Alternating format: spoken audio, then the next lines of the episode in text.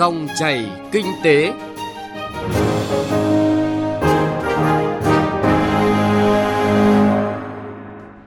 Xin chào quý vị và các bạn. Chương trình dòng chảy kinh tế hôm nay có những nội dung sau. Lãi suất tiền gửi ngân hàng giảm, người dân tìm đến những kênh đầu tư mạo hiểm.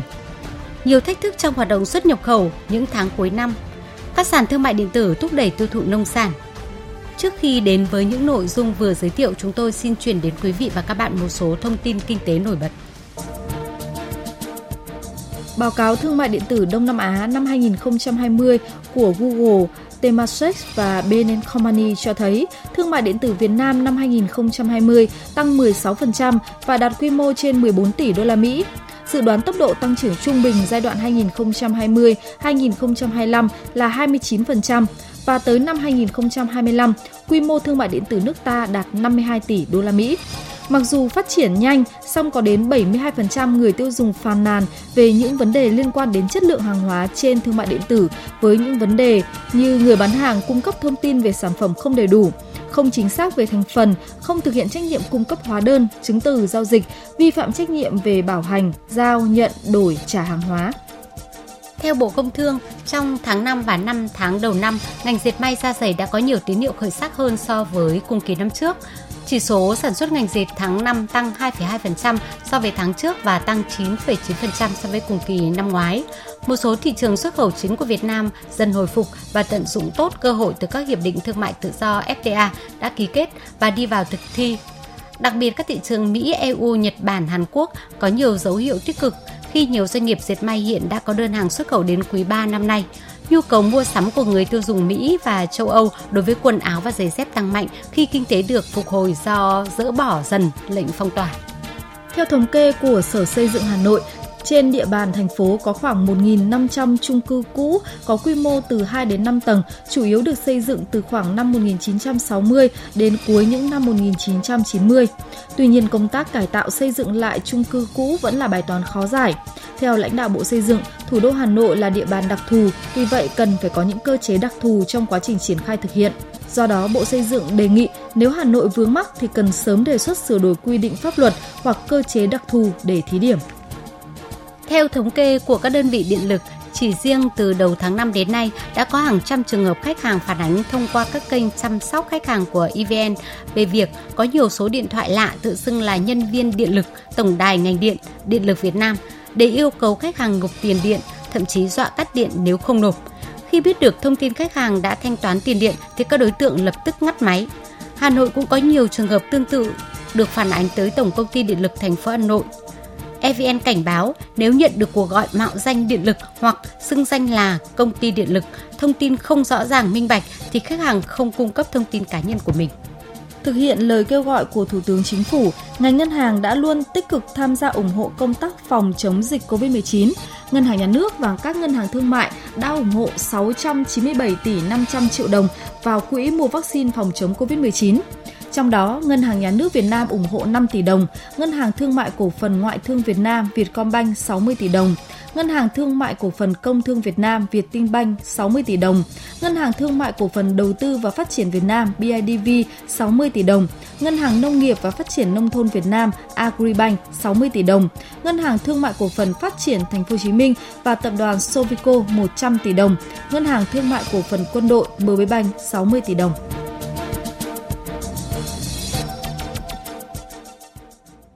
Quý vị và các bạn, hiện lãi suất tiền gửi ngân hàng đang ở mức thấp so với những năm trước, dao động từ 4 đến 5% ở các kỳ hạn. Với nhiều người dân, nhà đầu tư, kênh tiết kiệm không đem lại lợi suất mong muốn và đã dịch chuyển dòng tiền sang các kênh đầu tư khác như chứng khoán bất động sản hay trái phiếu doanh nghiệp. Tuy nhiên, những kênh đầu tư này đem lại lợi nhuận cao cũng đồng nghĩa với rủi ro lớn. Phóng viên Đài Tiếng Nói Việt Nam thông tin về nội dung này.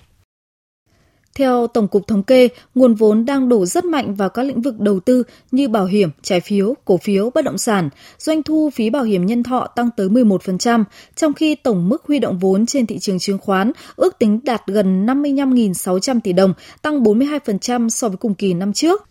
một kênh đầu tư đang hot nhất hiện nay là đầu tư vào chứng khoán, bằng chứng là số tài khoản chứng khoán mở mới tháng 4 và tháng 5 đều đạt những con số kỷ lục. Thị trường cũng ghi nhận nhiều đợt sóng tăng của chứng khoán. Dòng tiền của các nhà đầu tư mới F0 vào mạnh đã làm thị trường hưng phấn tăng điểm mạnh. Có thể thấy thị trường chứng khoán tại Việt Nam đang ở giai đoạn phát triển, cơ hội đầu tư còn rất nhiều. Thị trường chứng khoán cũng dễ thu hút dòng tiền bởi phương thức đơn giản, ai cũng có thể là một nhà đầu tư với số vốn không cần nhiều. Tuy nhiên, lãi lớn cũng thường đem lại rủi ro cao. Nhà đầu tư nên nhận thức rằng chứng khoán là đầu tư, không phải đánh bạc. Khi quyết định đầu tư một công ty nào đó, cần có sự nghiên cứu nghiêm túc, cân nhắc nhiều yếu tố trước khi ra quyết định. Chuyên gia kinh tế Cấn Văn Lực cho rằng, việc nguồn tiền dịch chuyển qua các kênh khác có thể gây ra rủi ro bong bóng tài sản. Cái thời gian vừa qua lãi suất rất là thấp, dẫn đến cái chuyện là gói hỗ trợ rất lớn của các chính phủ, dẫn đến là có cái chuyện dòng tiền rẻ thì à, cũng đã có cái sự dịch chuyển cái dòng vốn đầu tư vào nhiều kênh khác nhau trong đó có bất động sản trong đó có chứng khoán trong đó có cả tiền kỹ thuật số và dẫn đến là cái rủi ro bong bóng tài sản nó đang hình thành trên toàn cầu Trái phiếu doanh nghiệp hiện đang là một kênh đầu tư được quan tâm lớn bởi tuy lãi suất huy động trên thị trường ở mức thấp nhưng sản phẩm trái phiếu lại được các doanh nghiệp phát hành trả lãi suất rất cao từ 10,5 đến 12% một năm. Theo thông báo của công ty chứng khoán BVSC, trong kỳ tính lãi đầu năm 2021, trái phiếu doanh nghiệp của một số công ty ở mức 10 đến 12% một năm. Báo cáo của Bộ Tài chính cũng cho thấy trong năm 2020, khối lượng phát hành trái phiếu tại thị trường trong nước tăng 29% so với năm 2019 và đạt khoảng 430.000 tỷ đồng. Trong số đó, các tổ chức tín dụng và công ty bất động sản vẫn là hai loại hình có giá trị phát hành trái phiếu lớn nhất trên thị trường. Tuy nhiên, Bộ Tài chính đã có những khuyến cáo gửi các nhà đầu tư liên quan đến rủi ro từ trái phiếu doanh nghiệp. Có thể nói, chính phủ định hướng phát triển kênh trái phiếu doanh nghiệp nhằm giảm sự lệ thuộc của doanh nghiệp vào tín dụng ngân hàng, nhưng loại hình này không khuyến khích sự tham gia của nhà đầu tư cá nhân. Ông Vương Hoàng Sơn, trưởng phòng kinh doanh trái phiếu, công ty chứng khoán VN Direct cho rằng trước khi muốn đầu tư vào trái phiếu doanh nghiệp, nhà đầu tư cần tìm hiểu kỹ doanh nghiệp phát hành trái phiếu thì nhà đầu tư cũng cần phải đánh giá ờ, tìm phải tìm hiểu về cái tổ chức phát hành trái phiếu là doanh nghiệp nào làm hoạt động, sản xuất, kinh doanh của họ như thế nào, quy mô như thế nào và cái tình hình tài chính của doanh nghiệp hiện nay như thế nào Và điều này đòi hỏi nhà đầu tư cũng phải bỏ một chút công sức một kênh đầu tư nữa cũng đang khiến dòng tiền đổ vào nhiều là bất động sản. Hiện có nhiều ngân hàng đang triển khai các gói cho vay tiêu dùng trong đó có vay mua bất động sản với lãi suất khá hấp dẫn, dao động từ khoảng 5 đến 10% một năm. So với kênh đầu tư khác thì kênh đầu tư bất động sản là tương đối ổn định ngay cả thời gian dịch bệnh. Tuy nhiên, các chuyên gia đều cảnh báo nhà đầu tư nên chọn những dự án bền vững, chắc chắn, tránh tâm lý đầu cơ, ham lợi nhuận cao mà đầu tư vào những nơi đang sốt đất, bong bóng bất động sản – Ông Nguyễn Hoàng Minh, Phó Giám đốc Ngân hàng Nhà nước Việt Nam chi nhánh Thành phố Hồ Chí Minh cho biết, ngân hàng đã yêu cầu các tổ chức tín dụng thực hiện nghiêm việc trích lập rủi ro khi cấp tín dụng cho lĩnh vực bất động sản và thực hiện nghiêm chỉ thị 01 của Thống đốc Ngân hàng Nhà nước về kiểm soát tăng trưởng tín dụng. Hệ số rủi ro này chúng tôi đã nâng lên từ 150% của cái năm 2018 đến nay thì đã nâng lên 200% và dự kiến trong thời gian tới có khả năng sẽ nâng lên là 250%. Đối với lĩnh vực bất động sản, chúng tôi yêu cầu các tổ chức tín dụng tăng trưởng tín dụng phải đi đôi với việc là nâng cao cái chất lượng tín dụng, hạn chế những cái đầu tư vào lĩnh vực rủi ro như là bất động sản hay là chứng khoán, sử dụng cái dòng vốn tín dụng của mình vào các cái lĩnh vực hoạt động sản xuất kinh doanh. Ngoài các kênh đầu tư như chứng khoán, bất động sản, trái phiếu doanh nghiệp thì vẫn còn nhiều kênh khác mang lại mức lợi nhuận ổn định mà nhà đầu tư không cần bỏ ra quá nhiều thời gian nghiên cứu như chứng chỉ quỹ và cũng có những kênh đầu cơ rất mạo hiểm như mua tiền nào. Tuy nhiên, trong năm nay, khi dịch COVID-19 vẫn còn diễn biến phức tạp thì thị trường vẫn còn nhiều bất ổn. Các chuyên gia kinh tế cho rằng các nhà đầu tư cần thận trọng khi lựa chọn kênh đầu tư phù hợp, không nên đầu tư vào những kênh chỉ dành cho nhà đầu tư chuyên nghiệp.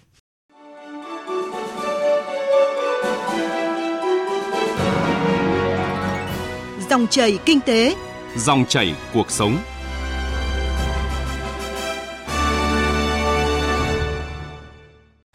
Thưa quý vị, thưa các bạn, hoạt động xuất nhập khẩu 5 tháng qua ghi nhận sự tăng trưởng cao nhờ sự phục hồi của nhiều thị trường, trong đó có thị trường khu vực châu Âu và Bắc Mỹ. Tuy nhiên, cùng với ảnh hưởng của dịch COVID-19, chi phí logistics tăng cao phi mã cho thấy những thách thức trong hoạt động xuất nhập khẩu thời gian tới. Phóng viên Nguyên Long phỏng vấn ông Trần Thanh Hải, Phó Cục trưởng Cục xuất nhập khẩu Bộ Công Thương về vấn đề này. Thưa ông, xuất nhập khẩu trong 5 tháng đầu năm tiếp tục ghi nhận những cái con số mà tăng trưởng khá là cao, đặc biệt là xuất khẩu của chúng ta đã tăng trưởng hơn 30%. Vì sao mà chúng ta có được những cái kết quả như vậy? Tăng trưởng à, sau 5 tháng đầu năm thì chúng ta cũng thấy là riêng với xuất khẩu chúng ta đã đạt cái kim ngạch là 130 tỷ đô la Mỹ với mức tăng trưởng là sấp xỉ 31% và với nhập khẩu thì chúng ta cũng đạt cái trị giá tương tự nhưng mà cái mức tăng nhập khẩu thì lên đến khoảng 35% thì cả hai con số này nó đều phản ánh cái hoạt động xuất nhập khẩu hiện nay đang có một cái sự phục hồi rất là mạnh mẽ. À, cùng với cái sức mua của thế giới cũng đang gia tăng trở lại, cũng như là sự chuyển dịch của các cái nguồn cung. Và đặc biệt là đối với cái nhu cầu về hàng hóa của thị trường Việt Nam hiện nay cũng đang gia tăng rất là cao. Và do vậy thì các cái sản phẩm của Việt Nam hiện nay chúng ta đều có cái mức gia tăng xuất khẩu đáng kể. Đồng thời với đó thì chúng ta đã có nhập siêu trong 5 tháng đầu năm. Theo ông thì nguyên nhân là do đâu và có cái điều gì bất thường hay không ạ? Sau 4 tháng chúng ta duy trì cái mức xuất siêu thì đến tháng 5 chúng ta cũng có một cái mức nhập siêu nhẹ. Tôi cho rằng điều này nó cũng không có gì là quá bất thường vì hiện nay là những các cái mặt hàng chúng ta nhập khẩu nhiều, chủ yếu là các cái nguyên liệu để phục vụ cho hoạt động sản xuất và đặc biệt là trong đó là phục vụ cho sản xuất của các nhóm hàng xuất khẩu. Ví dụ như là linh kiện điện tử rồi các cái nguyên phụ liệu cho ngành dệt may da giày là những ngành hiện nay là đang có cái đà phục hồi tăng trưởng rất là mạnh mẽ và do vậy thì cái sự gia tăng nhập khẩu nó cũng là một cái điều tất yếu. À, vâng thưa ông, 5 tháng đầu năm thì các cái doanh nghiệp của chúng ta cũng có những cái kiến nghị về chi phí logistics tăng cao và đặc biệt là cái chi phí cho các cái hàng hóa xuất nhập khẩu và trong tháng 5 vừa rồi ảnh hưởng của dịch Covid-19 thì cũng đã cho thấy là những cái chi phí trong hoạt động xuất nhập khẩu thì cũng gia tăng khá cao. Ông có thể cho biết cụ thể những cái lý do nào khiến cho cái chi phí của doanh nghiệp tăng cao như vậy ạ? chi phí logistics trong thời điểm vừa qua thì nó cũng có cả các cái yếu tố đến từ ngoài nước và trong nước. Đối với ngoài nước thì đó là các cái chi phí liên quan đến cái cước tàu biển ờ, để có thể nói là cái mức tăng từ quý 4 năm 2020 đến nay đã có một cái mức tăng phi mã ờ, và trung bình là hiện nay gấp từ 4 đến 5 lần so với cả mức phí mà trước thời điểm quý 4 năm ngoái. Đây cũng là một cái sự tăng cước chung ở trên cái thị trường toàn cầu, và do vậy thì các doanh nghiệp Việt Nam của chúng ta cũng đang chịu cái ảnh hưởng do cái sự gia tăng đột biến của cái dòng thương mại sau khi mà nền kinh tế của khu vực, đặc biệt là châu Âu và Bắc Mỹ cũng đang phục hồi. À, còn đối với cả các cái chi phí ở trong nước thì chúng ta cũng thấy rằng là những vấn đề về phụ phí tại các cái cảng biển để rồi à, cái việc thu phí hạ tầng ở các cái cảng cửa ngõ lớn, trong đó là có Hải Phòng và Thành phố Hồ Chí Minh. Thì đây cũng là những các cái mối quan ngại của các doanh nghiệp về xuất nhập khẩu. Và đặc biệt là dự kiến sắp tới từ mùng 1 tháng 7 Thành phố Hồ Chí Minh sẽ tiến hành thu phí. Trong cái điều kiện hiện nay là các doanh nghiệp vẫn đang chịu cái ảnh hưởng rất là lớn của cái đợt dịch mới. Và do vậy thì các doanh nghiệp cũng có cái kiến nghị là đề nghị Thành phố Hồ Chí Minh lùi cái thời hạn có thể thu phí xuống đến cuối năm hoặc là xa hơn nữa. Vâng, một số những cái doanh nghiệp thì họ cho rằng là lái xe của họ cũng đang gặp phải những cái khó khăn khi mà những cái yêu cầu về phòng dịch Covid-19 thì cũng làm đội những cái chi phí của họ lên do bắt buộc phải có những cái chứng nhận xét nghiệm. Vậy thì Bộ Công Thương có những cái giải pháp cụ thể như thế nào để hỗ trợ cho các cái doanh nghiệp? Hiện nay thì chúng ta cũng đang tuân thủ các cái quy định về phòng dịch Ờ, do Bộ Y tế và Ban chỉ đạo quốc gia phòng chống dịch COVID-19 đưa ra. À, hiện nay Bộ Y tế cũng đã có những cái hướng dẫn để đáp ứng với cái tình hình mới, đặc biệt là cái việc cho phép sử dụng các cái test nhanh kháng nguyên để có thể làm cái công cụ xét nghiệm ờ, có cái độ chính xác tương đối cao. Ờ, chính vì vậy thì các địa phương cũng nên thực hiện theo cái hướng dẫn của Bộ Y tế để làm sao các cái biện pháp phòng chống dịch vẫn có thể đảm bảo để cho cái hàng hóa lưu thông trong cái điều kiện tốt nhất và cũng tránh gây ra những cái chi phí gia tăng không cần thiết ờ, làm ảnh hưởng đến hoạt động logistics nói riêng cũng như là cái sự vận hành của cái chuỗi cung ứng nói chung. Vâng, xin trân trọng cảm ơn ông về cuộc trao đổi.